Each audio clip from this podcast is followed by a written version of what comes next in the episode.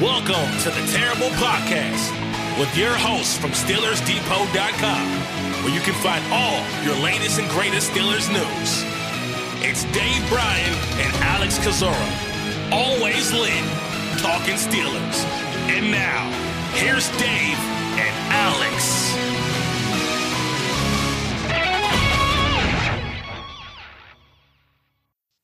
Welcome to the Terrible Podcast, Season 14, Episode 82. He's Dave Bryan. I'm Alex Kozora, SteelersDepot.com. Thanks for being back with us here this Friday. Steelers Nation getting ready for championship weekend, deciding the two teams who will play in this year's Super Bowl in Las Vegas between the Baltimore Ravens uh, the Kansas City Chiefs, the San Francisco, San Francisco, excuse me, 49ers, and Detroit Lions. So it should be an exciting weekend of football. Dave, exciting Friday start for the Pittsburgh Steelers. Some OC news coming in. A lot to recap. How you doing? Yeah, we got uh, Shrine Bowl week kicking up. Got four people in uh, Frisco slash Dallas. Depot does Dallas. How about that? Mm.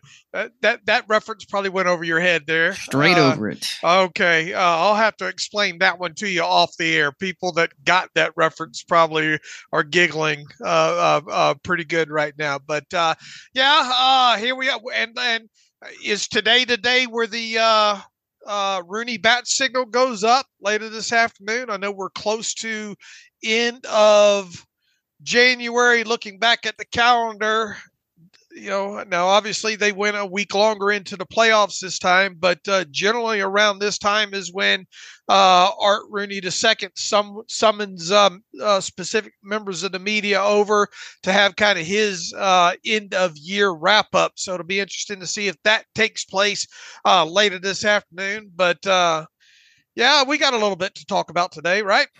And let's start with the most recent news that came in Friday morning. The Pittsburgh Steelers are interviewing Houston Texans quarterbacks coach Jerrod Johnson for their offensive coordinator vacancy that is happening today. Probably will be confirmed by the team later this evening. Johnson, a former Steelers quarterback, was in training camp with the team in 2012, did not make the team. Former Texas A&M quarterback uh, back in his playing days. He's also been a coach for the Indianapolis Colts and Minnesota Vikings a hot name this cycle, interviewing for multiple OC opportunities, Pittsburgh being the latest. So that is the uh, second official name, Thomas Brown, the first uh, official interview that occurred earlier this week, Panthers OC. So those are the two names that have uh, officially interviewed or, or, or are interviewing for the Steelers OC position. Right. And I guess the list in total of reported people, and there's still some not, not much clarity when it comes to a guy like Cliff Kingsbury, right? You know, or, or, or really Zac Robinson. Neither one of those two, I don't believe, have been made official by the team. Right. Uh, for all we know, they might have been, you know, video interviews or something like that. I don't, I don't know. Or actually, Johnson might might be one uh, as well. But uh, I'm old enough to remember when Jerrod Johnson uh, played a, played in a preseason game uh, uh, for for the Steelers. Boy, uh, how time gets by here. But I, I think if you want to you know start talking about guys like Thomas Brown and and Jerrod Johnson, uh, you know you can't help but look at both of these guys and and and think limited you know play calling experience. Well, actually, with Jerrod Johnson, really none uh, overall uh, here. But with uh, Brown, an interesting situation with him. What what transpired in Carolina last year, right? Uh, gets the play calling duties, gets them ripped away from him.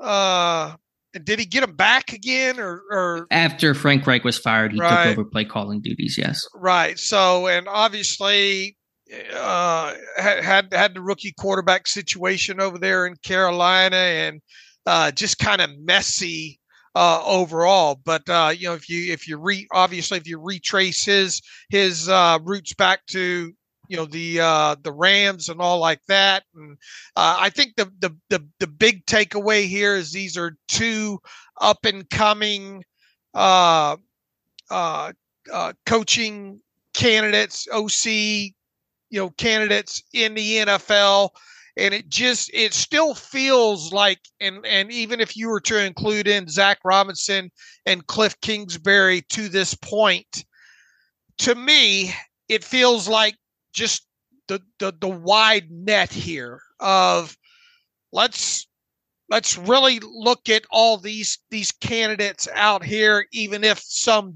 don't necessarily check all the boxes of what Mike Tomlin listed in his uh, end of season press conference there.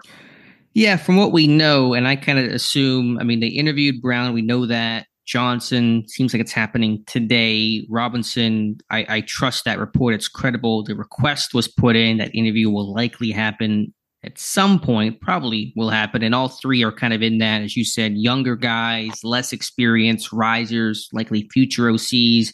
Uh, in the NFL, Brown was an OC in Carolina, but like you know, full time OC because he was shifting and sharing some of the responsibility before Frank Reich got fired there. So it is a different resume than what Tomlin was kind of seemingly getting at in his year end press conference when he talked about quarterback background, experience those guys could still, of course, be brought in. They maybe have a, a variety, and they should probably have a variety of people, experienced names, up and comers to compare, contrast, and as you said, cast that wide net. But to me, the trend line so far is kind of skewed in that up and comer direction. Yeah, and we don't think the list is going to stop there, right? You know, uh, especially with the Senior Bowl coming up, and uh, you still got uh, a couple teams that you know may, that that are in the playoffs right now that maybe the Steelers want to talk to. You know, uh, like a guy like Kubiak, right? Mm-hmm. Oh yeah, Klint Kubiak. I think they're going to talk to. I mean, I, I know they could. I think they can technically have virtual interviews, but in terms of the face to face, I don't think that's permitted right now until after their season ends, or maybe during the Super Bowl bye week if San Francisco right. wins this weekend. I, maybe I'm not 100 percent sure on the rules, but don't be surprised if Kubiak, because Kubiak's name has not really been mentioned much so far in, in, in this OC cycle league wide. I imagine that'll pick up when there's some more clarity to San Francisco's season after this weekend. Right. Uh, and you know, it's it's it's hard it's hard to sit there and decipher about what uh what you know uh Brown and what you know Johnson are all about at this point, mm-hmm. especially with uh, you know Brown. I, I, guess more so than than than than than, than Johnson here, but. Uh, uh, and the interesting note to tag on when talking about a guy like Zac Robinson at this point is Raheem Morris was named the head coach of the uh, Atlanta Falcons yesterday, and uh, boy, I, I, you think he got a call from Mike Tomlin congratulating him uh, on on that? I would imagine he did. Those two are good buddies. Mike Tomlin even you know has talked several times over the years about uh, Raheem Morris, uh, obviously dating back to the time uh, that that those two were get, together on a coaching staff there. I think in Tampa. Uh, I think on a pivot uh, uh episode, you know, you got a clip floating around mm-hmm. Uh, back with him talking about him, and then obviously with Raheem Morris coming out of the Rams organization. Uh, it didn't take long for me to put two and two together on Twitter yesterday afternoon. That boy, you have to wonder if he would consider Zac Robinson as as as as his you know OC uh, uh, lead candidate potentially there in Atlanta. And lo and behold, five minutes later, I think a couple of national guys uh, uh, came out and and you know seemed to think that Zac Robinson will be at the top of that list. And it would obviously make sense with Raheem spending that time uh, most recently with the Rams, and obviously Zac Robinson over there being an up and comer. So it you know, I, I don't know how quickly Raheem will want to put that staff together. I would imagine pretty quick uh, here, but uh, Zac Robinson might come off that list pretty quick.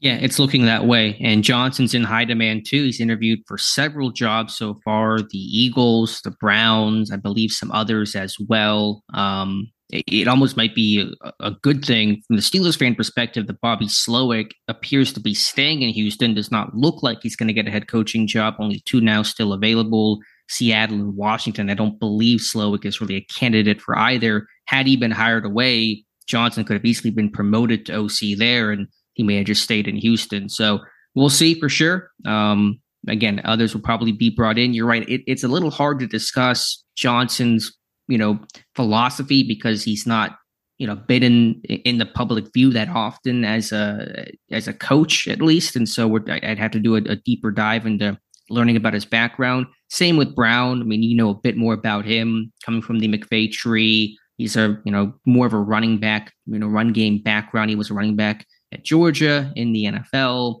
and has been coaching that position, um, you know, throughout his, his coaching career before becoming the OC in Carolina. Obviously, it was a tough situation in Carolina last year with a lack of talent, but it was a, an offense that was one of the worst, if not the worst, in football. So, um, not that that's the say all end all, but that's kind of the background on somebody like like a Thomas Brown. Mm, okay, good point. Uh, long story short, we don't expect these to be the only four names out there so far. Right. I think others will be brought in. Um, you know, waiting to see if some more experienced names just to have that that contrast occur. And, and again, with Kingsbury, all we know is that comment Peter King made. There's not been one other comment from anybody that I'm aware of that has said anything else about Kingsbury in Pittsburgh. Could it happen? Sure, but we're going off of just one very off the cuff comment from Peter King. That's a good point. All right. So, anything else here? We should mention uh, some other Steelers coaching things. Gerald Alexander, the Steelers' assistant defensive backs coach, is no longer in that role. He's been hired away as the Las Vegas Raiders safeties coach, oh. as Antonio Pierce puts together his coaching staff. Now, the official, you know, the interim label taken off of that role with Las Vegas. And so they'll have to probably fill that. Pittsburgh almost always in recent years has had two defensive backs coaches to help manage such a large group, especially in training camp. Grady Brown, the uh, defensive backs coach, but they'll probably hire an assistant at some point here in the next month or so. And could Mike Mitchell be that person? Yeah, it's funny how things work out. Uh, Mitchell's contract was not renewed by the Colts. That was basically at the same time that news came in that Pittsburgh uh, had heard and gotten word that Alexander was going to leave for the Raiders. And I believe Mitchell responded on Twitter uh, to somebody talking about you know him potentially coming to Pittsburgh, just speculating, theorizing. And Mitchell said it would be an honor, an amazing opportunity. I know Tomlin and Mitchell have been close. I think last year when they played the Colts, Tomlin was asked about Mike Mitchell and said they, they text almost every week and stay in communication. So, you know, we don't know, but it's certainly the dot connecting is easy to do when it comes to bringing Mike Mitchell to be an assistant DB's coach. Yeah, and that's exactly what we do, right? Dot connect mm-hmm. at, this point here. So, uh, it'd be interesting to see if there's anything that uh, that that develops there. Uh, I guess uh, the news about Teryl Austin too, right? Well, the thing about Alexander is we we we we, we knew he was an up and comer, right? Yeah, I mean, he wasn't really acknowledged in an official coaching capacity. I think for you know, two years ago, and then he was officially announced as the assistant DB's coach for this past year. But yeah, I mean, a guy that interviewed for the Patriots DC job, um, obviously did not get that, but then goes to the Raiders. So you know, former player, some experience, trying to move up through the ranks, and so um, you know, good for him, and, and wish him well. All right, and Teryl Austin. Two-year extension for defensive coordinator uh, Teryl Austin, and so that was uh, confirmed earlier this week as well. Uh, expectation was he was going to be brought back. Contract was expiring, so they had to do something with that. I'm good with it. I know there have been some on the internet who are not happy with Austin coming back. I think the overall success of the defense the last two years has been They've been top 10 in scoring the last two years. They were six in scoring in 2023, despite all the injuries, all the things they had to deal with from a turnover perspective, takeaway perspective. I think the influence that Austin has had there has been significant. So um, we know Mike Tomlin has a heavy influence in the game planning and the play calling. I think though Austin has done a fine job and was deserving and worthy to come back.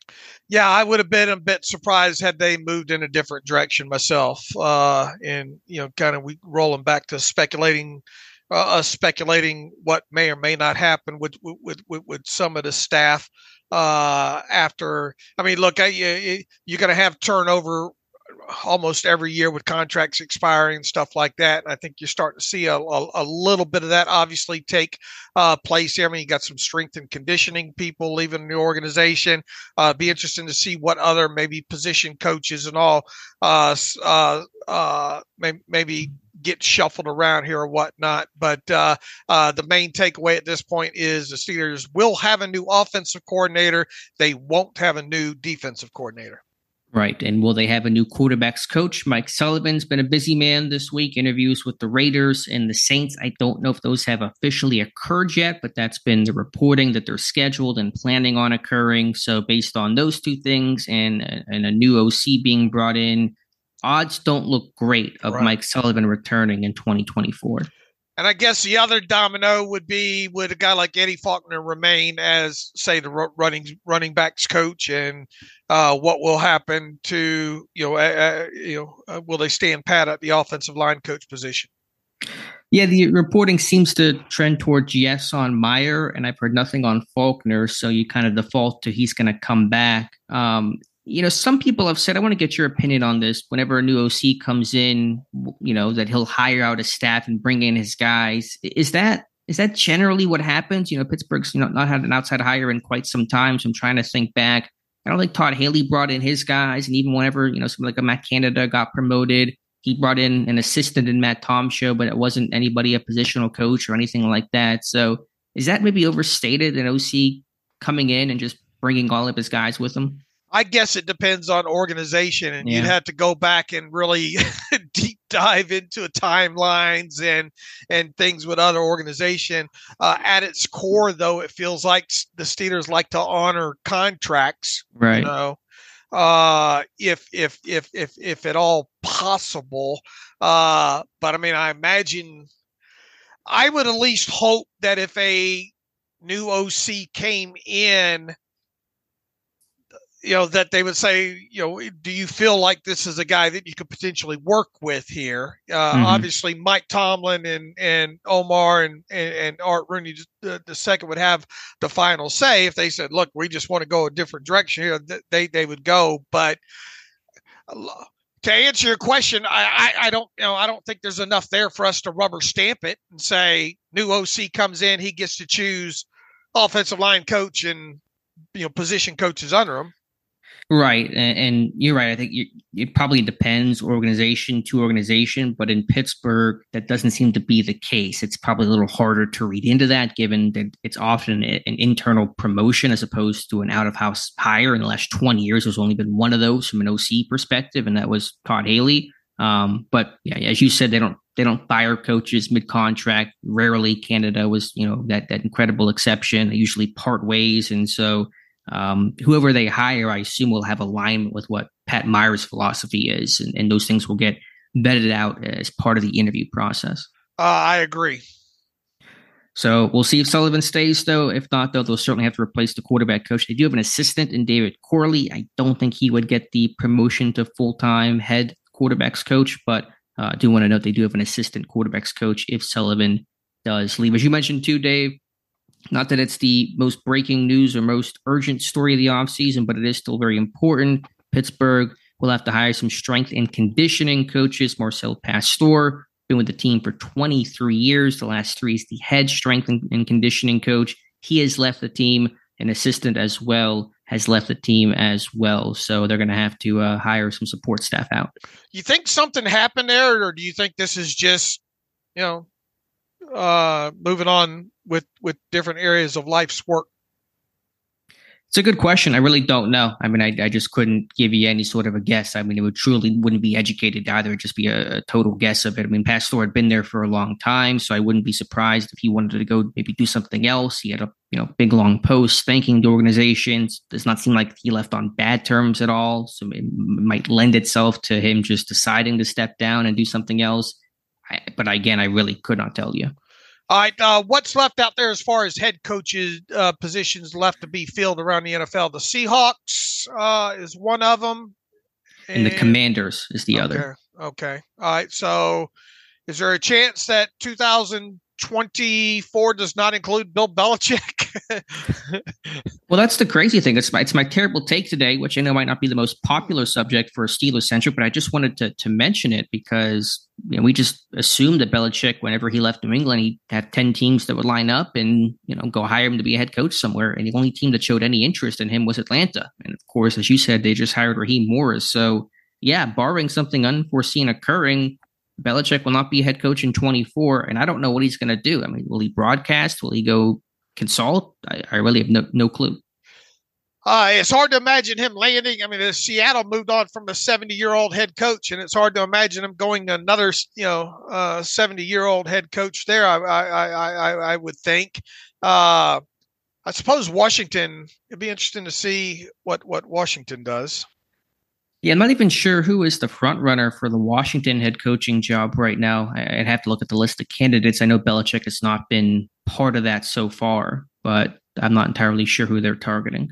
All right, uh, where to? We got all the housekeeping out of the way there. Uh, I think we and we we we hit on the five additional futures guys the other day, so I don't think we have anything left to talk about there.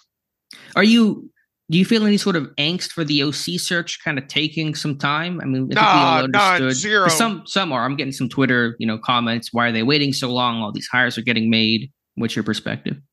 No, nah, I don't. Uh, like like we said, I expected this to to roll on into Senior Bowl week, and then now when we get a week after out out out of the Senior Bowl, something hasn't happened. Uh, and then once again, you know, who who knows how uh, uh, when you got a guy like Kubiak potentially involved here. I mean, you you could be waiting another couple of weeks here for mm-hmm. for, the, for the Super Bowl uh, to obviously take place and and and for them to get past there. And I'll tell you what, if I if you know if I'm if I'm you know a guy like now there is obviously that that that lacks you know that couple of weeks of time. You would think that that would be the logical time with with, with within those couple of weeks there if, if San Francisco were to advance this weekend that hey you know can, can we talk to them and it mm-hmm. not not not pose that big of an issue when it comes to the 49ers preparing? Yeah I, i'm pretty sure that they can interview in that week by so to speak you know next week essentially before during the pro bowl week uh, before the actual super bowl week takes place two years or two weeks from now. So i imagine there'll be some interviews then. I, I my guess and it's just a guess i think they're going to have a lot of interest in Klint Kubiak. They want to talk to him, the system that he's coming from, the ties, the success the 49ers have had. And given their interest in kind of these up and comers like Johnson and Robinson and Brown, Kubiak is in a similar position, but he actually called plays fully for a season in Minnesota, I think, what, two years ago. So there's, there's that blend between youth, but coordinator experience. And so he might be that, that sweet spot for Pittsburgh to target you know, just the angst as every you know fan base wants to know. You know, uh, but I, I, I don't I don't share that angst. I, I I envisioned it rolling on into into the Senior Bowl week and all. Yeah, I had said you know first week of February is kind of my guess for when that would occur. And that's still my timeline, maybe even a little bit later than that, depending on if they want to talk to Kubiak and what happens with the 49ers. But um, there's a lot of moving and shaking around the NFL right now. Not, not even a lot of OC jobs have even been filled yet, right? I mean, head coaching job just got filled. There's still a couple of outstanding GM positions out there across the league. So those things kind of have to get settled in first, typically before the dominoes start falling for coordinators, positional coaches, etc. Right, uh, exactly. All right, what else do we have here? Dave, TJ Watt, Joey Porter Jr. up for awards. The finalists for the uh, you know NFL awards, Player of the Year awards for the 2023 season were announced yesterday. TJ Watt, one of five finalists for Defensive Player of the Year. Joey Porter Jr., one of five finalists for Defensive Rookie of the Year. Don't really expect either to win it right now. Um, I think Porter, let me ask you this. Who do you think has a better chance to win their award they're up for, Watt or Porter? Uh, Watt, I would say, because I, I, just don't. I, I think it's more of a cordial for Joey Porter Jr. Had he had a couple of more interceptions, I think uh, uh, you can make a better uh, case for his situation.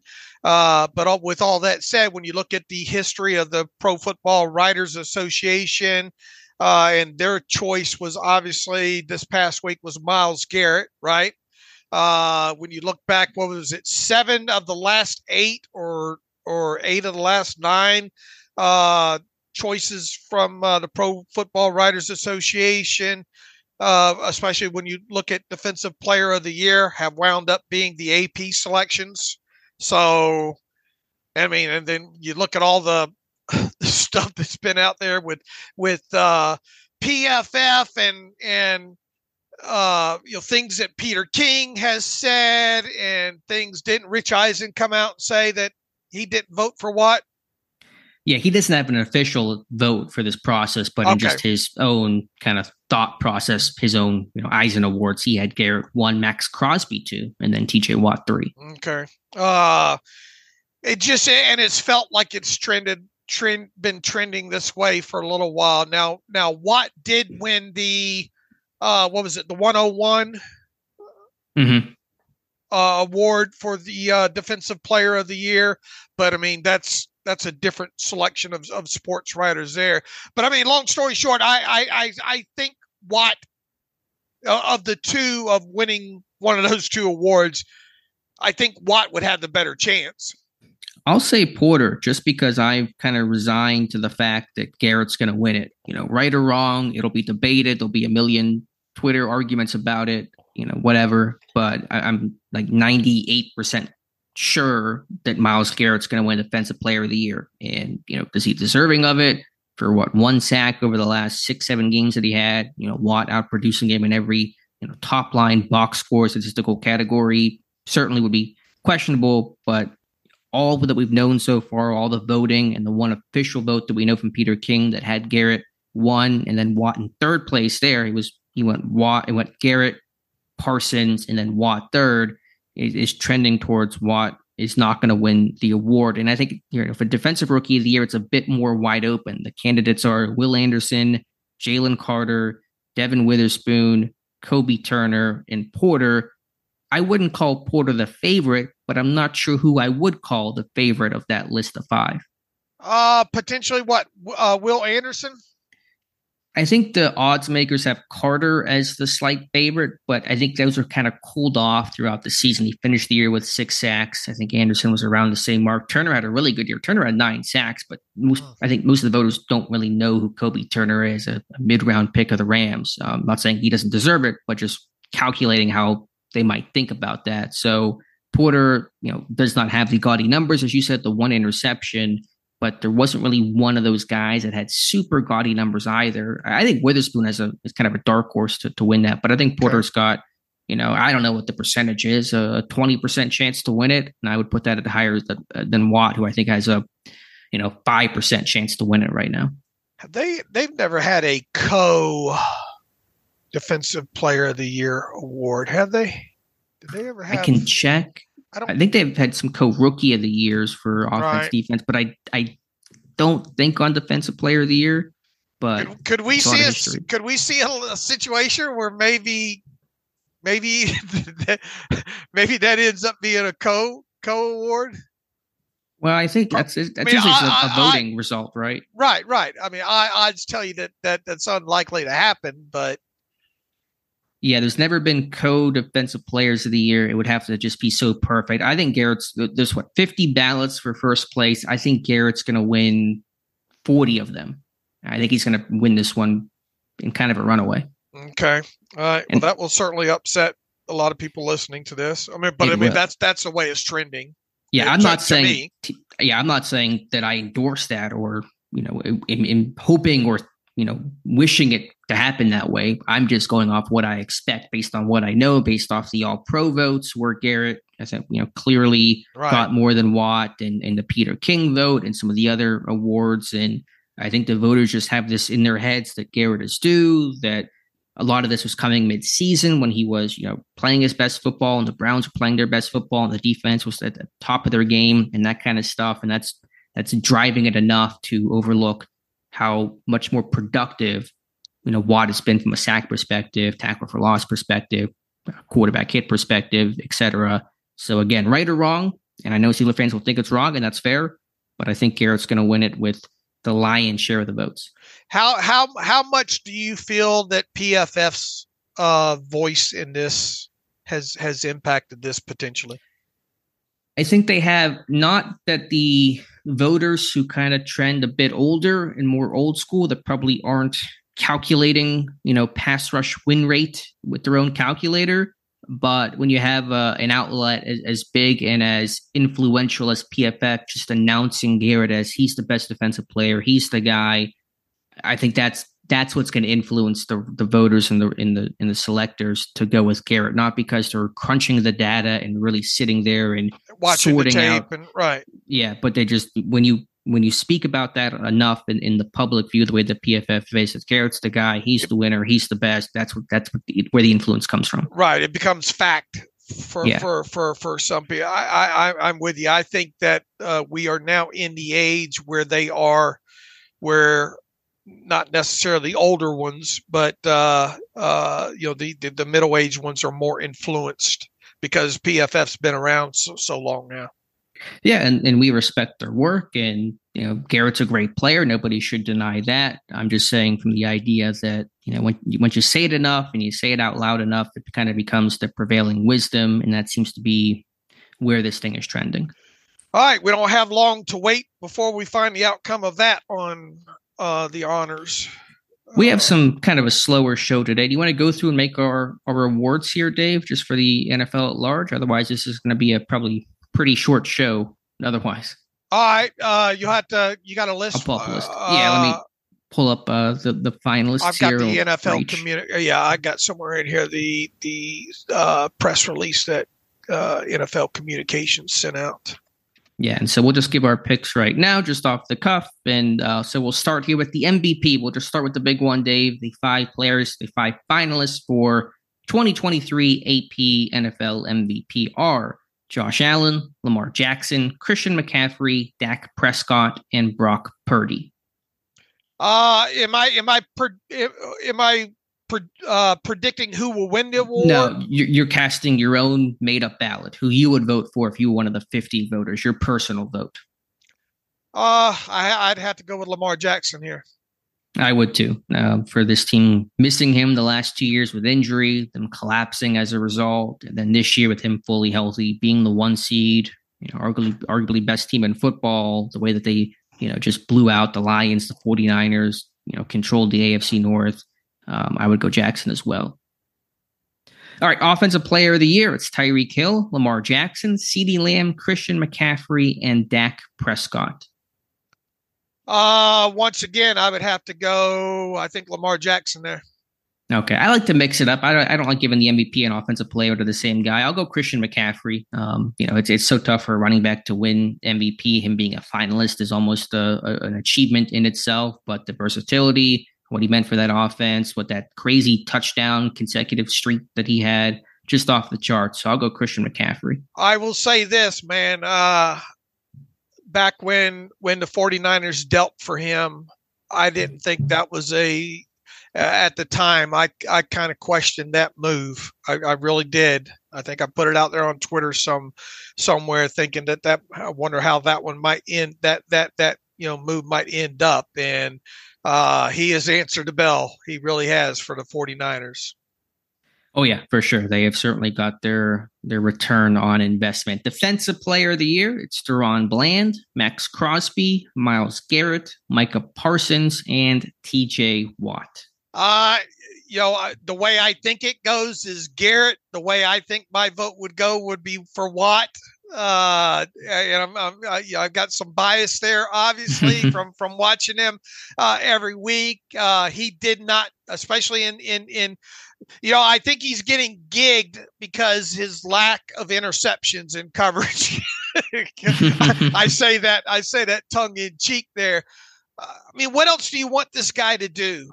You know, Sure. literally, what else? When you're talking about uh, defensive player of the year, you're talking about defensive player of the year. You're not talking just pass rusher. You're talking a defensive player. And mm-hmm. Watt does a lot more than just rush the passer. Uh, plain and simple. I mean, you talk about a guy that's so good against the run, especially backside uh, uh, uh, kind of stuff like that. I mean, we've seen what he's able to do when reading quarterbacks, and and look when you're playing again, and it goes the same for for Myles Garrett. But uh, you know, because of who he is, you know, game plans are built around not letting him be a game record. Game plans are built around him, uh, uh, around the quarterback getting the football out quickly. We've seen Watt have to adjust to that over the years and and decide of whether kind of take that quick step back and and and and try to interrupt the passing lane and make a couple of interceptions that way.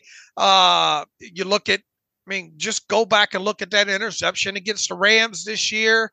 It's a shame if he scores on that play. How much does that influence? Maybe you know how, how this how this goes along. Uh, my my my can my campaign for him would once once again be around. We're talking about defensive player of the year, not best edge rusher, not best every everything, and that's why I think because of the things you know uh, uh, encompassed in being a complete defensive player is why I would give my vote to to to T.J. Watt.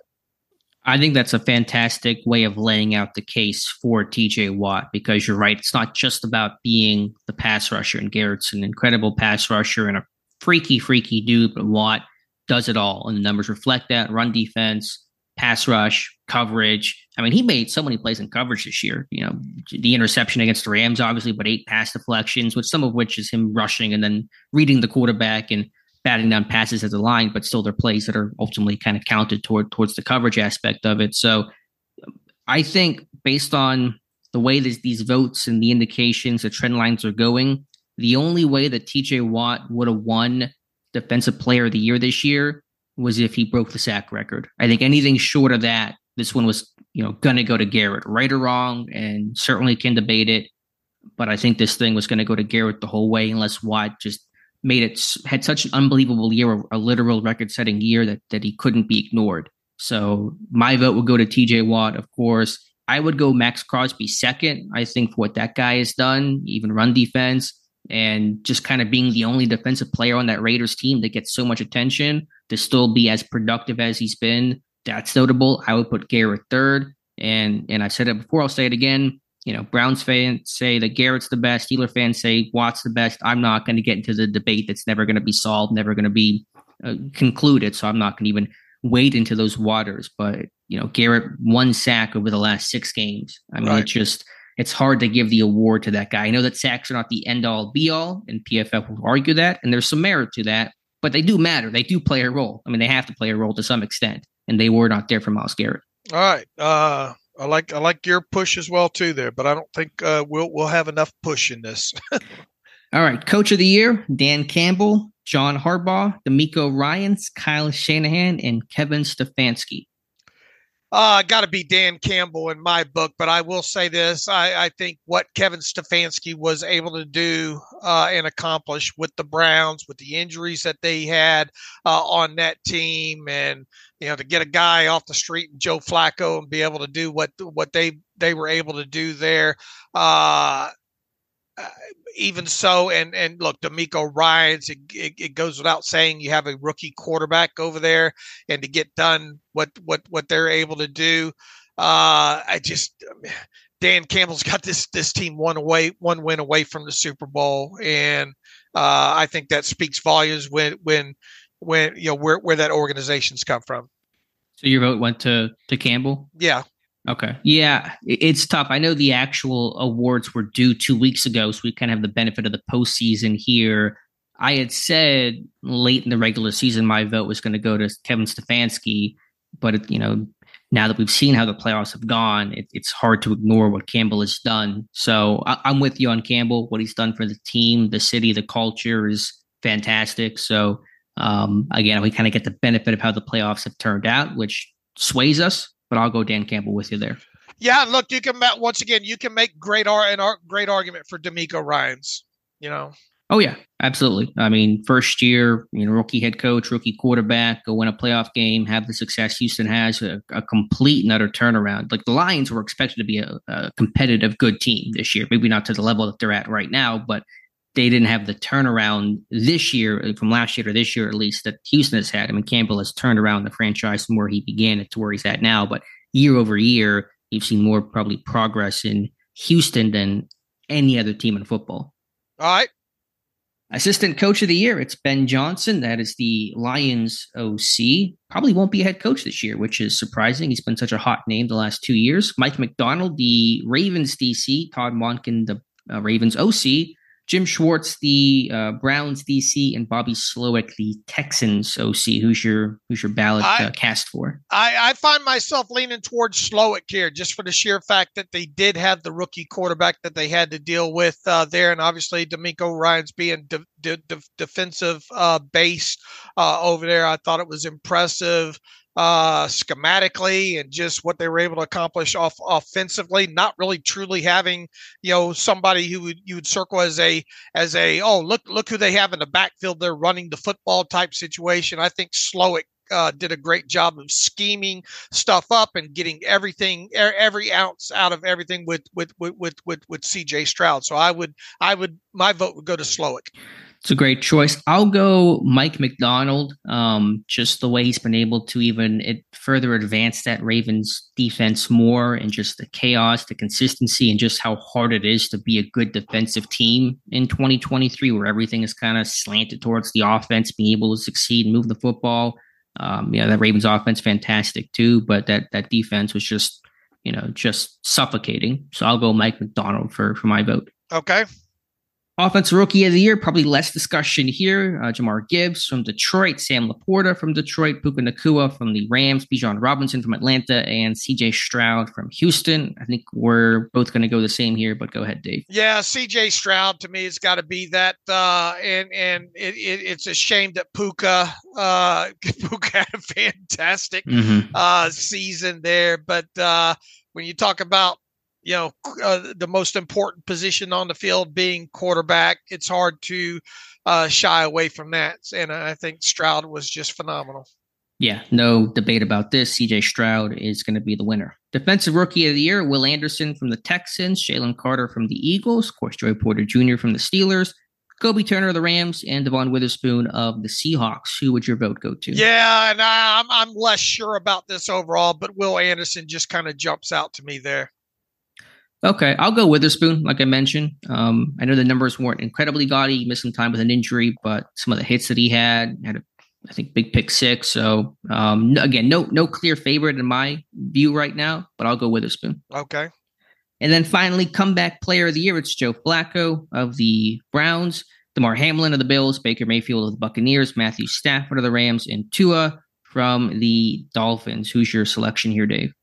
Man, you come out of that story with uh, you know Damar Hamlin from last year and all like that. And yeah, it, it just from a, a, a emotional uh, uh, value and everything that he went through, it's hard to go any other direction than that. My I guess my second choice uh, would would probably be May- Baker Mayfield. I mean, who who who who really saw that coming? And and that's not Joe Flacco. Only had that small limited window there later on in the season, whereas Baker Mayfield did it all. You know, pretty much all season there.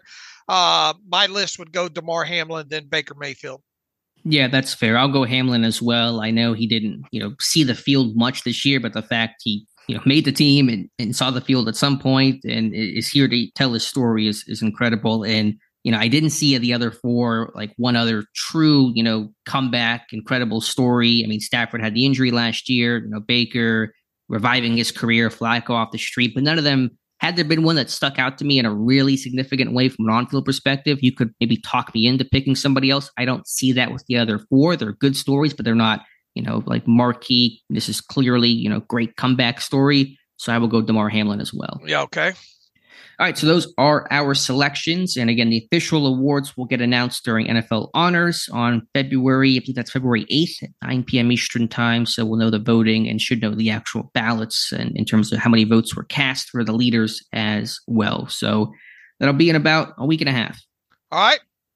All right, Dave, what else do we have here? Some scouting reports rolling in for Steelers Depot. I'm getting myself started on uh, compiling and writing and producing the first couple of reports myself for the 2024 NFL draft. I will not be in Mobile, uh, by the way. As, as, Dave mentioned, we have a great crew going down there. We'll have Ross McCorkle, Jonathan Heitritter at Mobile, and then four people for the Shrine Bowl in Texas. That's Josh Carney, Joe Clark, uh, Tony Calderone and Melanie Friedlander. And so they'll be at the Shrine Bowl. Uh, better for me to just hang back, work on the site. Art Rooney is going to be speaking here sometime soon. So it's going to be some some people here at the Pittsburgh division of the Steelers Depot Metroplex to uh, to cover those types of things. So uh, no no no Senior Bowl for me this year, but you guys will still have uh, a ton of coverage, a lot of reports coming your way over the next couple of days. But I did have a report today on West Virginia center Zach Frazier. Um, it's a you know pretty good center class, a need there for Pittsburgh I didn't see Frazier as necessarily this, this, this like high end elite level, you know, crazy upside center, but you know, strong, powerful, torquey,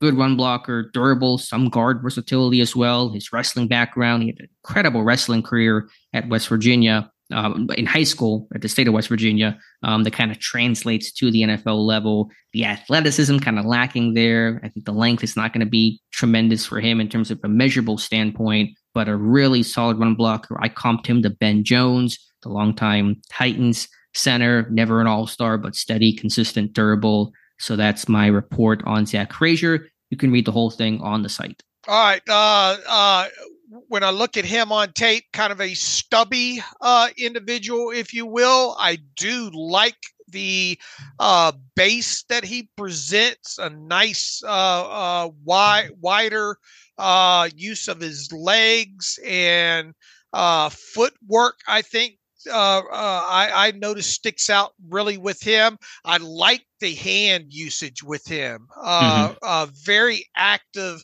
uh, hands. Uh, he's got some impressive tape as far as his, in my in my opinion, in his in his angles. He's got a little bit of a mean streak to him. Uh, I think he's technically sound as far as uh, he likes to put that arm out there and and and feel what what maybe be might be coming his uh, his his, his uh, uh, to his backside uh, there. I think he does well in staying on levels with picking up uh, stunts and twist. Uh, I view him as a better better run blocker than I do pass protector. I think his uh, athleticism overall is okay, especially when he gets off the line and out in space. He did a good job. I think you highlighted of uh, uh who's the Baylor uh, defensive tackle. Yeah, uh, Ika last year. Uh, uh, Ika. Uh, that he that he had some impressive uh, reps up against. I think sometimes when he gets hands up into him uh, uh, in a bull rush, uh, he can be pushed back. He does have the ability to to, and there there is evidence of this on film with him with with, with dropping anchor. Okay, uh, I wonder where his arm length is going to come in at. Mm-hmm. Uh, there, uh, people say you guys read way too much into that, but when you look at, uh, look, I mean, uh, what what was one of the knocks on Lin, uh, uh, when with Linderbaum? Yeah, I think length was one of them. But has he has he answered the bell? When, when, when, I think it, so. When it when it comes to that, and you know, centers players can win in the NFL with without having perfect measurables, and to me, his tape tape's impressive. I don't think he's a, a, a first round draft pick, and I haven't uh, gone in depth to. I think Jonathan has a, uh, a profile on the on the on the Oregon kid mm-hmm. uh, up, and obviously uh, uh, uh, the Georgia center as well too. But I think when you're at least from what I've seen so far, and I haven't gone deep in this, I don't think you can name off maybe your top three centers in this year's class without mentioning Frazier. Yeah, I'd have to watch the others more in depth in terms of Powers Johnson, Van Pran, um, and, and, I will at some point. I, I, don't think Frazier will finish first on that list ahead of those other guys, but I, I can't say that definitively. Yeah, length is not say all end all. It does, you know, matter more. The the bigger and longer you are, the more advantages you have. It's not the sole decider of whether or not you're a good lineman, and centers can get away with having you know less length than guards and certainly tackles can. But I know in Pat Meyer's system that first punch is so critical, first significant contact, and and pass pro can be a bit more of an issue. I do want to see what he actually comes in at.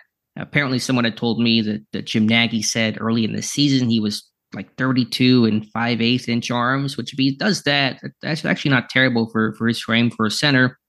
I wonder if he's going to come in a little bit shorter than that overall. We'll get a Senior Bowl weigh in uh, later this week. We'll be down in Mobile, and then we'll get the combine, of course, little bit later in this process, but really consistent, really balanced, really coordinated, never on the ground, like keeps his feet well. Um, I just don't know if that the high end traits are there necessarily, but I think he's a really solid, you know, run blocking center. Boy, he's got some starts, doesn't he? He's got some experience. Some someone I, I think put out there something like 2,000 2,000 snaps. I can get you the exact starts. I don't know how many snaps it'll translate to, but he's certainly experienced. That's definitely not an issue in his game. uh, let's see, snap counts. He had 806 just this past year. Uh, okay. In 2022, he had 883. Uh, 2021, he had 895. Uh, so yeah, he's uh, and then in 2020 he had 628. So you want to talk about a guy that's that's that, that played a lot of snaps uh, in in in college? It's him. Yeah, that's over 3,000. I don't know the exact number, but that's over 3,000. 47 career starts, 38 at center, nine at left guard. All the ones at left guard came um, his freshman year whenever he filled in. Um, he had his first start ever at center and then moved over to guard after their center came back from a one game suspension. So um, tough dude. I think even I found this out late. I think he hurt his leg pretty bad in the last game. There's a clip of him like crawling off and somehow able to get off the field because West Virginia had no timeouts left. Really smart too. Could have gone to Stanford, Virginia Tech, stayed local instead. You know, 4.0 GP in high school, and is not not that you want to get too too caught up in in the wrestling background because it only means maybe so much. But his high school wrestling record 159 and two, a four time mm. heavyweight wrestling state champ. Um, his average, I think, as a junior, his average uh, wrestling match length was 51 seconds. Like he was winning those in the first period pins just consistently. So um, he actually apparently he didn't like he liked wrestling, but he liked football more. He just wrestled to become a better football player. Like that was why he wrestled was just to improve his technique and leverage and balance on the football field. So um, really interesting guy, great character from all I've read, humble, hardworking, um, you know, helpful, and, and a really good uh, teammate. So he'll check all those boxes for the Steelers. Uh, I had to kind of cram on him to get ready just to talk a little bit about him today, but I did notice this, and, and I want to, and we'll have a talk. He's going to be a guy I think we're going to talk about, obviously coming out of the uh, the, uh, the, the the Senior Bowl week and and throughout this process because the Steelers obvious kind of need at center here. Uh, I found it interesting. Uh, did you watch any of the Texas Tech game? Let me check my notes. No, I did not put on the tech game. Okay, I, I have not watched that game either, but it's on my list uh, to watch, and here's why. Uh, PFF for that game has his overall grade at 53.8. That was his lowest graded game of, uh, of, of, of, of, of last season. And it's curious, his pass blocking uh, grade for that game was his best of the hmm. season mm. at eight or second best, I'm sorry, at 83.7. Uh, but his run blocking grade was the worst of the season at 53.3. So I, I'm kind of curious of how they got to that over. He must have really stunk in the run game mm-hmm. uh, for his overall, and it, it lists him as one penalty here. I don't, I, I, didn't pull up the breakdown to see what pressures or whatnot uh, were involved in that, but I'm, I'm, I'm just by looking at the surface grades and uh, and, and kind of thinking that I know how PFF does things. I'm real curious to pull up that Texas Tech game. You said one penalty he committed. That's what they have here, and he yeah. only had four penalties on the season. Hmm. Yeah, because you know you'll you'll get dinged on the overall grade if there are penalties, but if it's just the one, I mean that hurt him a little bit, but shouldn't have destroyed his score. So yeah, maybe I'll go back and watch that one this weekend. But I found that a bit curious, and I have that circled in my notes here to make sure I get at some point to watch that Texas Tech game. Uh, his best game overall, according to them last year, was against BYU, and but within that his pass blocking grade, you, we got the opposite there. His pass mm. blocking grade was his lowest of the season at 54.4 and his run blocking was his his his best of the season at 78.0 so uh go go turn that one on when i when i get a chance yeah interesting there so frazier where he'll go it's still so early and i'm not probably up to speed to give you know great projection. Sounds like a later day two kind of guy. Centers will typically you know they tend to fall a little bit in, in a stronger center class. If he's not you know the first two off the board, he may be waiting a bit. But I would probably say I, I put a low second round grade on him. I may adjust that down slightly here, but probably in that that late second round, third round kind of range is likely where he's going to go. But we're still a ways out before kind of you know cementing those types of projections. I, I would agree, and and and generally for you to be a center to go, you know, uh, center just is one of those positions along with like inside linebacker mm-hmm. that just they get pushed down. You know, uh, uh, the the feel for him and in the little that I've watched is is late round, anywhere from late second to late third. Okay, that sounds about right. So we'll watch the others. Uh, they'll be down in, in Mobile. Um, Frazier will be in Pittsburgh. Will watch him and would not be surprised if they sent, you know, Pat Meyer, assuming he's still in Pittsburgh, out to that West Virginia pro day to, to work out a guy like Frazier. Uh, what was the what was the big the biggest thing that jumped off the tape with me with him was his hand usage. I think with Frazier. Yeah, the power on his punch. I mean, he has just a, a, jolt in terms of pass protection, run blocking, and his grip strength. Once he locks on, I mean, he does not lose those blocks. And his coordination, his balance, keeping his feet under him, just playing with a really solid base. He's never somebody that's really all over the place and on the ground. So I think the the power in his hands and just the coordination that he shows, which certainly goes back to that wrestling background to some extent, is kind of what stands out to me. Just, you know, he was a consistent guy. I didn't see a lot of terrible reps on tape. I'll have to go back and check some of those games that you mentioned there. But I mean, his worst reps were nothing that really said, oh my goodness, this, this is a terrible rep. So again, that ceiling, where is that at? That's probably a fair question. But um, the floor, I think, is pretty high with with Zach Frazier. Stayed on his feet a lot yeah, like I said, the coordination, the balance. I mean, it was. I mean, the guy was never on the ground, and that's that's 101. If you're on the ground a lot, you know, as a Kendrick Green was, you know, Green lacked length, but he was on the ground all the time in college and in the NFL. Frazier almost never on the ground, especially as a run block. He keeps his blocks, runs his feet, finishes. Um, it's not overwhelming as a run blocker, but but it's really good. Um, he's solid. He steers guys. He he has leverage and angles and works them well. So um, in my again, I, I, have to watch the other centers to be able to probably rank th- those top names. But but Frazier, I can see the connection to Pittsburgh. All right, uh, where would you like to go to from here? I think we're kind of uh, winding things down today. Dave, a little bit shorter show, but we'll come back on Monday and see if there's any more progress in Pittsburgh's coaching search and update. So, want to make our picks here for championship weekend. But before we do that, Dave, let's hear from our friends over at MyBookie. Yeah, new year, new ways to win. Gear up, sports fans. The NFL playoffs are here, and with the Super Bowl now just right around the corner, there's never been a better time to get in on the action with MyBookie. Don't just watch, score big with exclusive boosted odds and huge prize contests that'll have you feeling the Super Bowl fever before it even hits. Whether you're a seasoned pro or ready to roll for the first time, MyBookie is your ticket to turning your sports knowledge into cold, hard cash cash. MyBookie has the largest online lineup of odds, contests, and Vegas style casino games, making it your ultimate destination for all type of fun 24 7 right at your fingertips. If you've been waiting for the right time to get in on the action, that wait is over. Make your winning move today and sign up at MyBookie. Use promo code terrible. That's promo code terrible to claim your deposit up to $1,000. That's right. Promo code terrible for an opportunity to boost your betting power right out of the chute. Experience the thrill of sports betting right from the comfort of your own home because when MyBookie you can bet anything, anytime, anywhere. Join MyBookie today and be part of the winning team. All right, Dave, let's make our picks for championship weekend. All right, I'm interested to see which way you go with a couple of these here. With championship weekend on Sunday, you got the Baltimore Ravens hosting the Kansas City Chiefs. The Ravens at home laying four points against the Chiefs.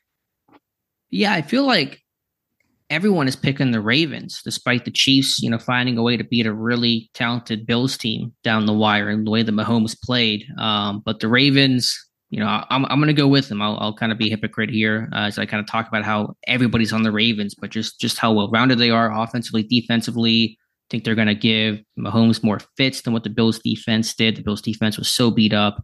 Uh, the Ravens have had time to, to to get healthy, and they are healthier right now. Uh, some of those sim pressures that Macdonald's going to draw up are going to, you know, maybe not confuse Mahomes, but just the entire, you know, offense for the, the Chiefs, the skill guys. Can they find more people outside of Kelce? So, bottom line is, I will go with the Ravens. All right. Uh, it's hard to envision a Super Bowl as of late without someone like Patrick Mahomes or uh, uh, uh, in it. I mean, definitely, you know, the, the, the Chiefs have eh, are a been here, done that kind of team. Uh, right now, I think Spags is going to have something uh, to say on a defensive side of football. I think it helps the Chiefs coming off of a game with having to uh, defend against a running quarterback like Josh Allen. Now, look, Lamar Jackson has a lot more wiggle and able to do a lot more things, and and I think the the plan is for the Ravens maybe to have even a guy like Mark Andrews back this week uh, here. I just I I when I look at this game, I had the feel of man, the Chiefs have have have been there in in in, in these situations uh, before. Uh, when if you keep a game close and allow Patrick Mahomes to have to touch that ball one one last time, can he pull it out? And the answer, uh, you know, uh, seems to be yes. Uh, I think the Chiefs upset the uh, the Ravens in mm. Baltimore here. So yeah, give me those four. If they don't, I think it ends up being a field goal game here. Give me the Chiefs though. I think they win this outright. So I want the four points there. So I'll go opposite uh, side of the uh, fence from you there.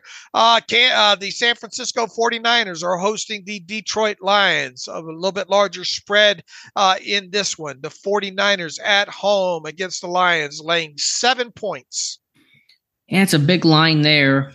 Um, you know, Purdy did not look good last week, and, and the Lions, you know, with the story that they are, but they're a fantastic team and so well coached. Uh, but they are going to be on the road in this one, away from that, you know, the home crowd they were feeding off of in Detroit.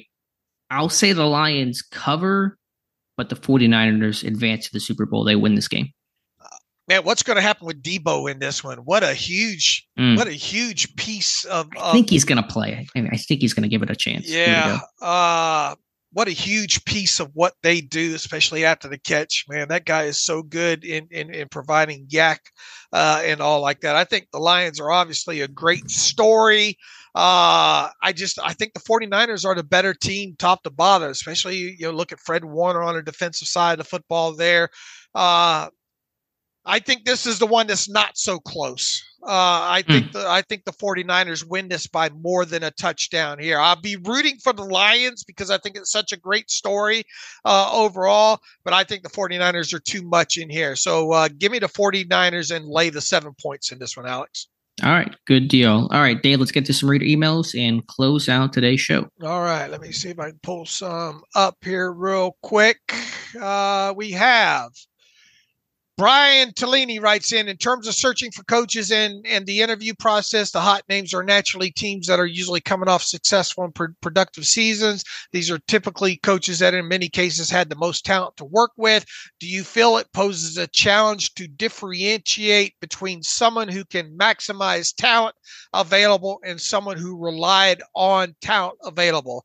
Now you guys don't have inside info on how coaches are nailed down and selected, but do you think coaching ability is compared on an on an unlevel playing field. He says Thomas Brown struggled getting Bryce Young acclimated to the NFL, while Jerrod Johnson seemed to be a great fit helping CJ Stroud. This certainly doesn't mean Johnson would be the hot the better hire, but most fans would believe this. I mean, it's it's it's a great question mm. at its core, and I don't, I don't have a great answer to it, but I mean I uh I mean I, I think somewhere in this e- email, I think is the key. Uh, differentiate between someone who can maximize talent available and someone who relied on talent available. I think that's a great point in the in the email. I don't I don't have the perfect answer of how to. You know, you obviously want someone to come in that can maximize the talent on your roster uh, and have a vision to work around what you have you know uh, under contract and on the field? Yeah, it's it's a fantastic question, and there's really no clear, you know, crystallized answer that we can provide. I will tell you, people will get caught up here with, man, look at, I don't want anything to do with anything to come out of the Panthers. Sure, that that'll be the reaction. Absolutely. That that's that's the that's the uh, hot take fan look at this thing, man. Uh, Panthers were a mess. I don't, I don't want anything to come out of there. Right. And, you know, to some extent that's understandable. Um, you know, because you had a young offense and, you know, they, they couldn't make it work. But the question is how much does a guy like Thomas Brown get blamed for that? There are so many layers. You know, he didn't have full play calling duties. He doesn't build the roster. They're a young team, they're a rebuilding team, etc. So the, the comment that stuck out to me was, you know, about the unlevel playing field. And that's true. It's always going to be, it's never going to be perfectly level in sports. There's always going to be teams that have advantages and situations that are more advantageous than, than others. That's why the interviews matter. That's why they hire the interviews. They don't just hire the guy that had the most productive offense. They never talk to him. You got to talk about what your vision is, how you coach, how you teach, you know, your, your philosophy. If you were hired to be the Steelers OC, how would you run things? How do you see our roster? How do you incorporate things? What's your plan to turn this offense around? So you know, obviously you're judged on results, and that that's a component of it. But you got to get to know the person, the coach, and how they're going to handle you because their results in Carolina and in Houston matter less because they're coming to Pittsburgh and they're working with you guys. So what happened last year with another totally you know different organization, different franchise matters you know less. How can you translate your skills to to make Pittsburgh the best offense they can be? And you find out a lot of that throughout the interview process. And I think the other good part uh, of this, and you know, you'd like to hear Mike Tomlin maybe ask this directly. How do you think coaching ability is compared on an unlevel playing field? Yeah, again, to be, you know, it's no easy answer to that. Um, again, I think that's why you just go talk to them and you compare how did this guy interview versus this guy because you're going to ask the, these all, all these OCs similar questions and you can kind of compare the answers on on that sense. It'll be level from where you talk to them and how they approach your team, how they prepare, and what insight they have, and and that kind of stuff. So again, that's why the interview process is so critical. Brian, I think you have great questions here. I don't think we have, you know, uh, I, I think it is is kind of overarching questions that each team has to answer. You know. Yeah, these are things all teams wrestle with. Uh, there is nobody that probably has a great answer to a great question, but that's why sports is sports and that's why it's unpredictable. And this is not a science, if this was a science, we would have an exact answer two plus two equals four. That's not a math equation, it's an art. And there's gray area, there's projections. You're you never know what you're going to get with the hire, but you got to make a call at some point and pick the guy that you think has the best chance to work out. All right. Seth writes in, What does Teryl Austin do? Hey, guys, just trying to decide how I feel about the Austin extension. I generally do not know what he does. Do you guys have any insight on what his role actually is with Tomlin running the defense? Yeah, again, there's never been an exact layout of this is Teryl Austin's job. We believe that Tomlin has a big influence in game planning and certainly on game day play calling. You can probably call Tomlin the de facto play caller in many moments, especially critical ones.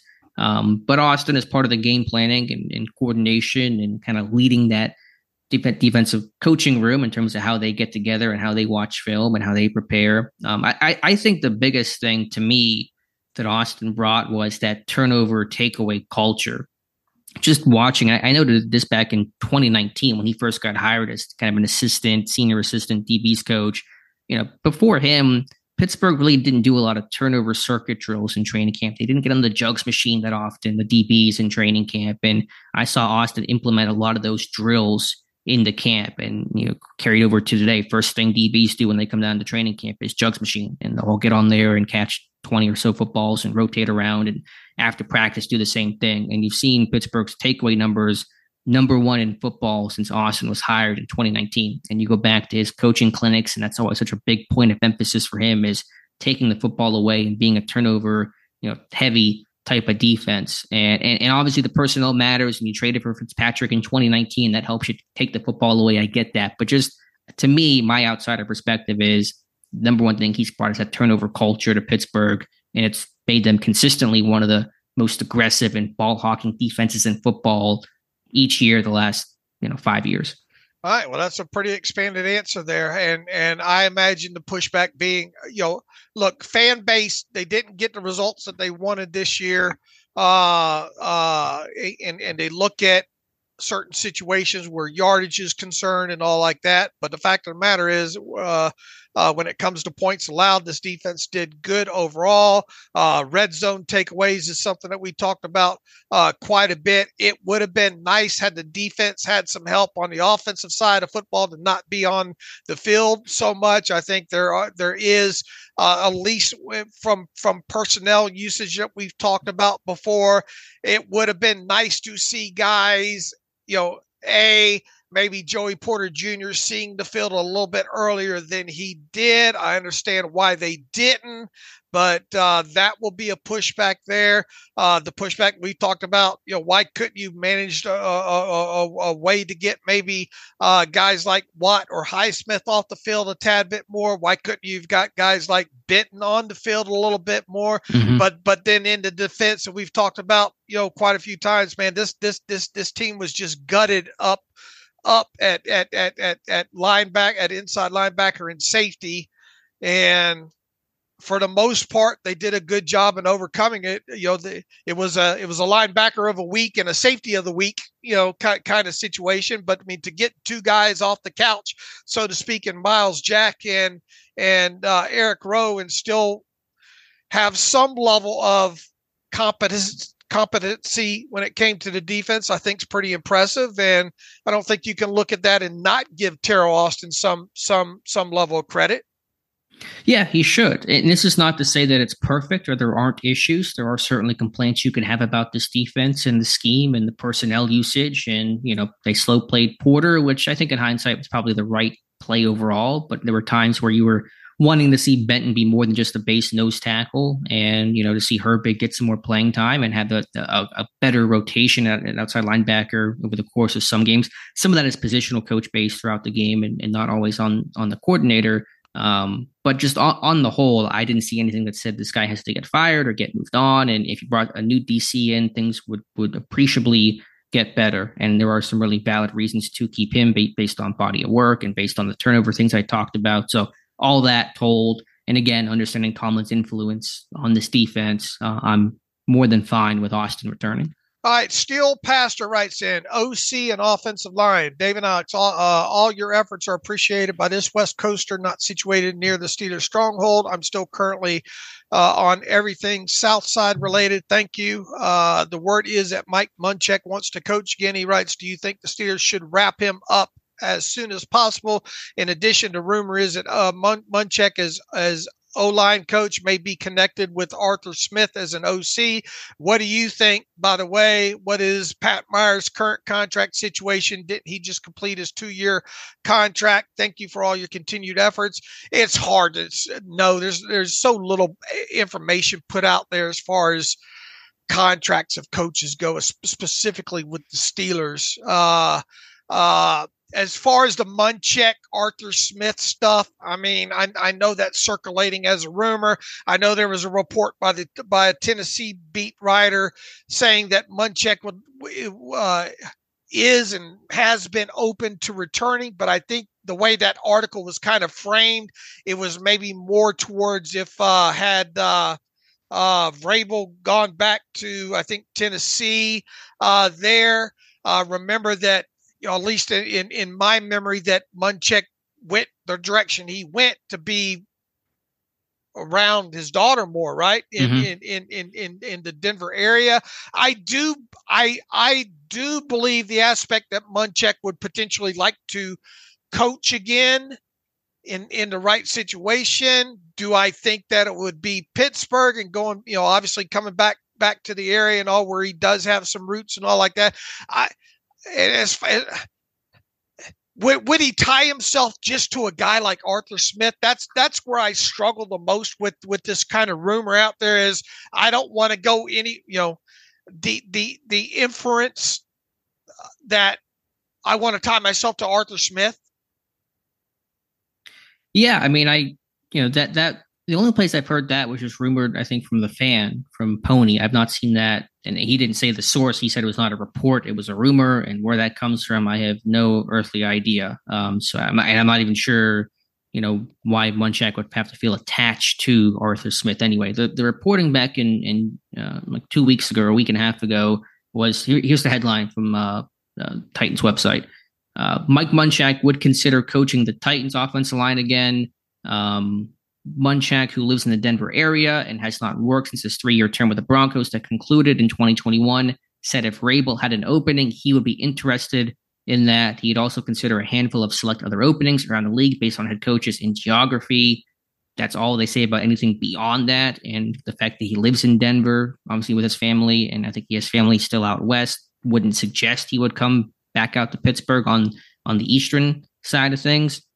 Meyer, I don't know his contract status. Uh, he, he, I don't know if he's returning. I mean, I think he's going to return based on the reporting, but there is no current opening for the O line coach in terms of the, them announcing any sort of move there with Pat Meyer. So based on all that, I mean, Munchak, it sounds like it was more of a, a Vrabel thing, who probably will not be head coach this year based on him losing out on jobs, maybe in Seattle. I don't know.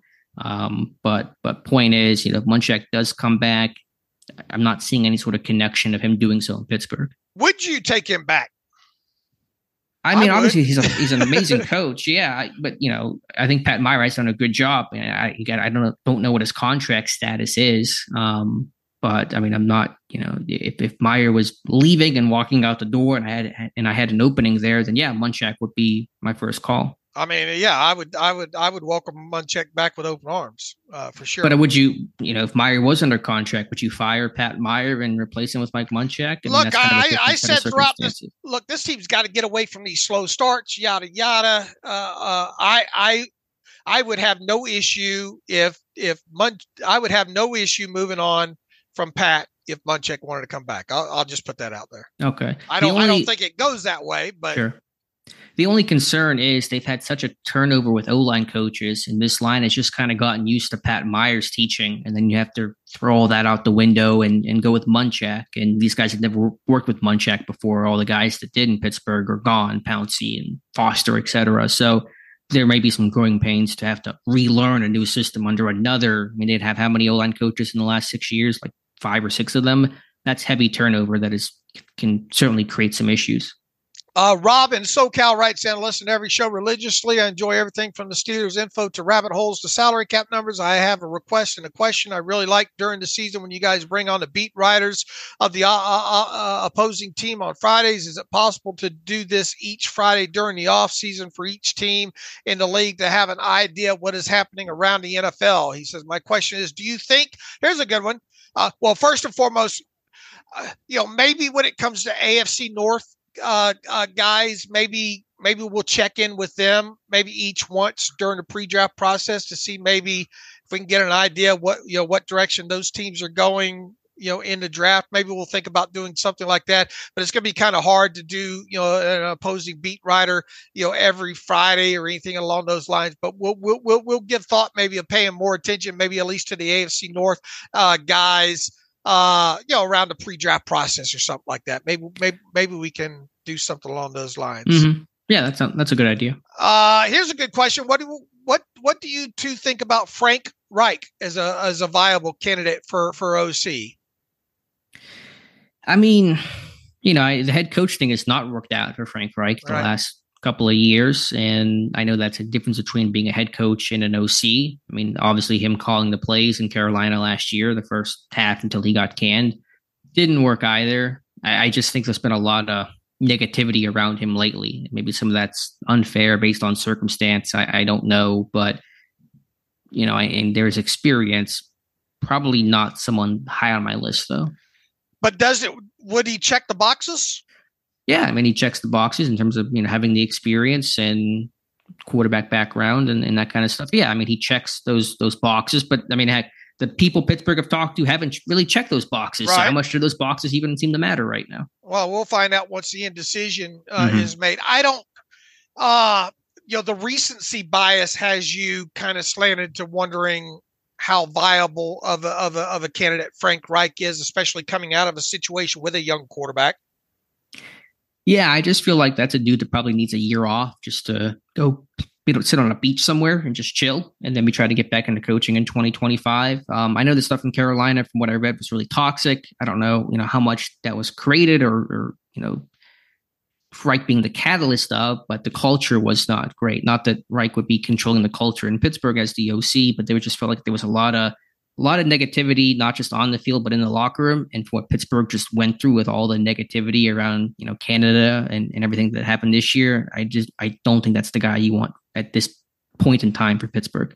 All right, I got a long one here from Jay. Jay, I'm not going to be able to get through all this. This is extremely long. Uh, I will hit uh, the first notion, the, the first bullet point here. He says, "I have a few gripes, not with you guys, but in general. Number one, why is more not being seriously discussed about our guys going to other teams and playing better. Dotson and Kendrick did ext- extremely better uh, on their new teams.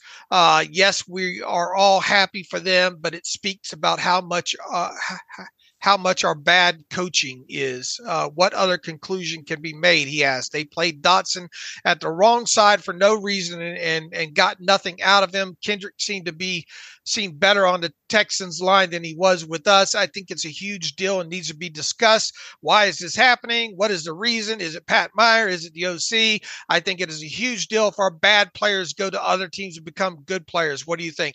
I think look, we and we had uh we we talked a lot about what Kevin Dotson has, has done over in the Rams. Now this is uh, Steelers Depot, and sometimes we make it Ravens Depot. You know, I understand sometimes people get upset that we spend too much time talking about what other teams do, but I think I think we gave fair share of, of, of, coverage to Kevin Dotson. First and foremost, it was easy to see because of the direction that the team had went during the offseason with Seumalo, uh, and obviously with having Dotson on the other side, it was e- and and with uh, uh, uh Dotson having uh, the proven performance escalator and thing, things and, and kind of seemingly falling out of grace, if you will, it was easy to see that Dotson was probably not long for that roster uh, overall. Now, uh,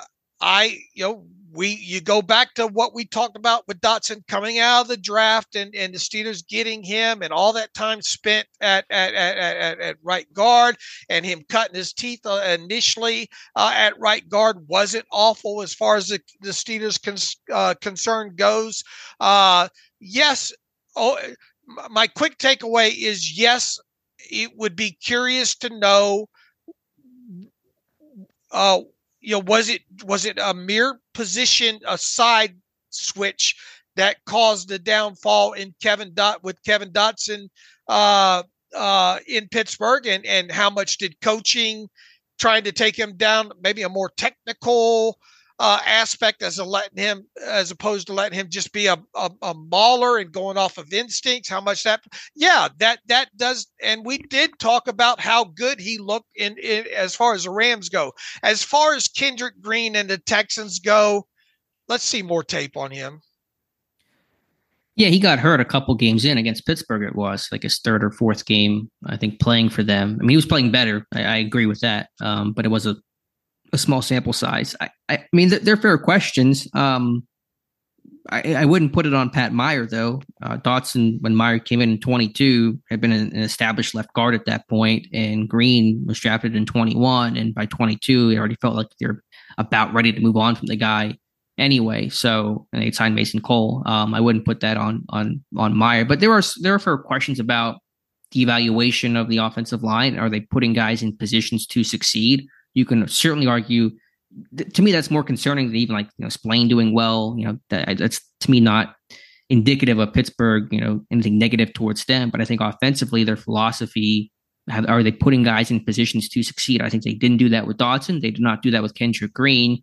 And there were some concerns about Broderick Jones, about him being at right tackle. Right. can they get him back to left tackle and put him in, a, in his natural home where they're going to go down the same road as they went Dotson? So, yeah, there there is, I think, validity to that to at least asking that question. Sure, and and we uh uh, uh and, and once again we saw the writing on the wall with what was likely to happen with with with, with Kevin Dotson. Uh, with but with all that said, we we went out of our way to say that this is a right side guy.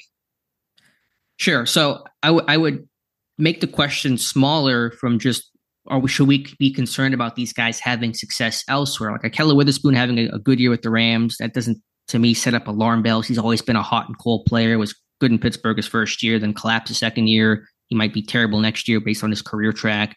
But to me, the offensive line, are they evaluating those guys properly when they draft and develop them?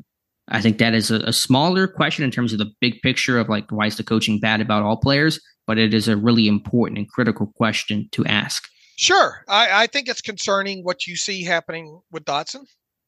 Yeah, because I mean Dotson credited a large reason why he w- was more successful with the Rams was him going back to right guard. I think you're right that some of the scheme stuff was a bit freer, a bit more open for him. That probably allowed him to just kind of play to his talent more. But he cites going back to right guard as a core and central reason why he was better this year in a, in a, uh, Los Angeles. Yeah, he never looked comfortable at left guard with the Steelers. Period. Penalties and everything. And then with Green, I mean, I don't think I, think I don't think there's enough pick. there. Cut, cut. Yeah, just, just cut, come, come see me. Come, come re-ask this question about Kendrick Green after this next season. Let's see how much he plays and how he looks. There's but just I, he was better in uh, you know in the limited time that he was uh, at left guard with mm-hmm. uh, and once again that was his more natural position right. coming out of Illinois so uh, yeah you know, uh, and and obviously we're we we got interesting crossroads with with uh, Broderick Jones right now is this team too centric on position flexibility Right. Or trying to move a guy from his college position, and now you have a projection there, even more so of a projection, not only going from college to the NFL, of course, a projection, but then a different position at the NFL level. And maybe they're a little too casual in just moving those guys around.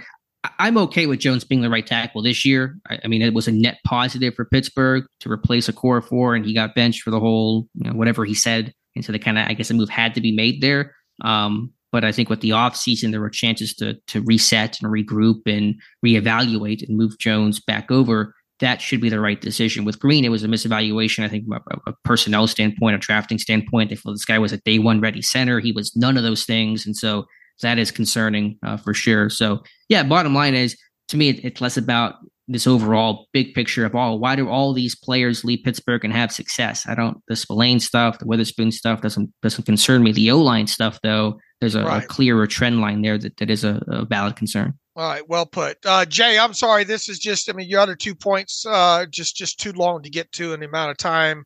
Uh, and we're short staffed uh, on Depot uh, today with everybody out of town, so we got to get to work in other areas here. So maybe present these in future questions here, uh, maybe one at a time, and and and and, shorter and more concise, and maybe we can get to them at all. So, uh, anything else to add, Alex? Uh, exciting weekend of football on tap, and excited to see some of these measurables coming out of Texas for these Shrine Bowl guys. We'll get those up on the website as soon as possible. Should have some interviews and and get an idea of uh, you know all these guys probably meet with the Steelers at some point in all these All Star mm-hmm. games. But uh, we'll have uh, we got some people asking some pretty specific questions about some of these uh, people that you'll be reading interviews about uh, these prospects over the course of the next week and all. So uh, anything else to add, Alex? Nope. Come back on Monday, uh, see what's going on, recap to the react and recap the championship games, and go from there. All right. Uh, in the meantime, you can follow me on Twitter slash X at Steelers Depot. Follow Alex at Alex underscore Kozora. Follow the show at Terrible Podcast. Email the show, the terrible podcast at gmail.com. If you like what we do and want to donate to the cause, SteelersDepot.com. Hit the donate button up right, navigation bar. Also, if you like an ad free version of the site, SteelersDepot.com. Find the ad free button in the directions. Go that, go that way. We thank you, thank you, thank you for sticking with us on into the off season here and visiting the site as well, too. Uh, Alex, great show. I enjoy talking football with you any day, whatever the, the subject matter is. Uh, and as always, thanks for listening to the Terrible Podcast with Dave and Alex.